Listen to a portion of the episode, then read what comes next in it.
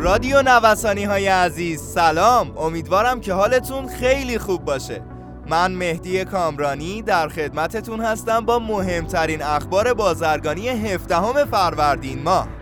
اسپانسر اخبار بازرگانی ما گروه بازرگانی جی تی جی ارائه دهنده انواع خدمات تجارت و بازرگانی هستند همراه ما باشید.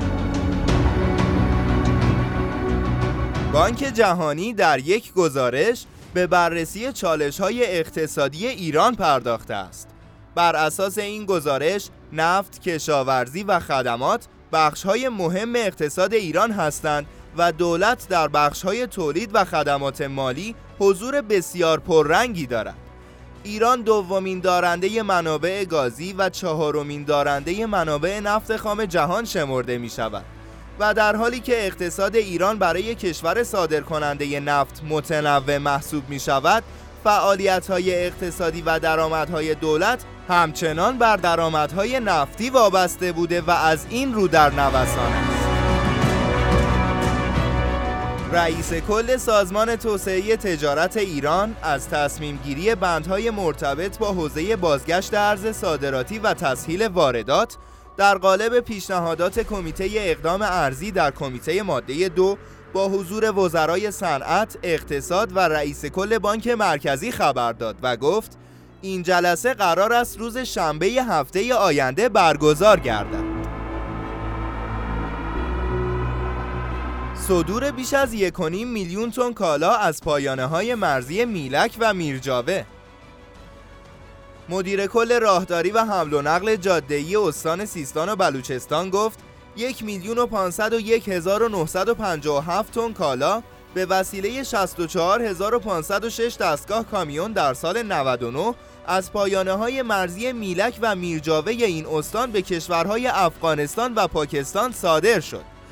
گفته می شود بنزین، مواد غذایی، گاز مایع و غیر عمده کالاهای صادر شده از پایانه های مرزی این استان بودند. مدیر جهاد کشاورزی شهرستان مرزی قصر شیرین از صادرات 800 هزار تن انواع محصولات کشاورزی، میوه و تربار از مرزهای خسروی و پرویزخان به عراق در سال گذشته خبر داد.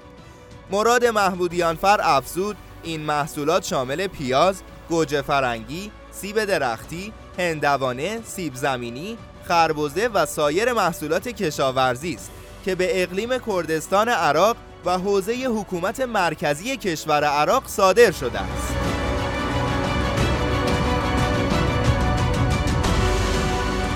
سمینار تجاری مجازی ایران و ایتالیا به همت اتاقهای بازرگانی مشترک ایران و ایتالیا و اتاق بازرگانی روم به زودی برگزار خواهد شد.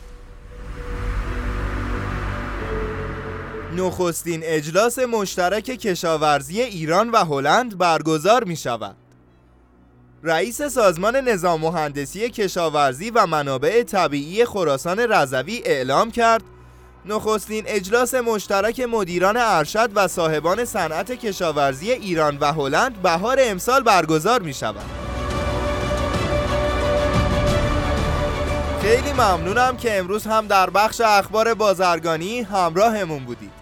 همینطور از حامی اخبار بازرگانیمون گروه بازرگانی جی تشکر می‌کنم. مجموعه جی رو می‌تونید از gtg.ir دنبال کنید. تا اخبار بعدی رادیو نوسان شما رو به خدای بزرگ میسپارم. روز خوبی داشته باشید. خدا نگهدار.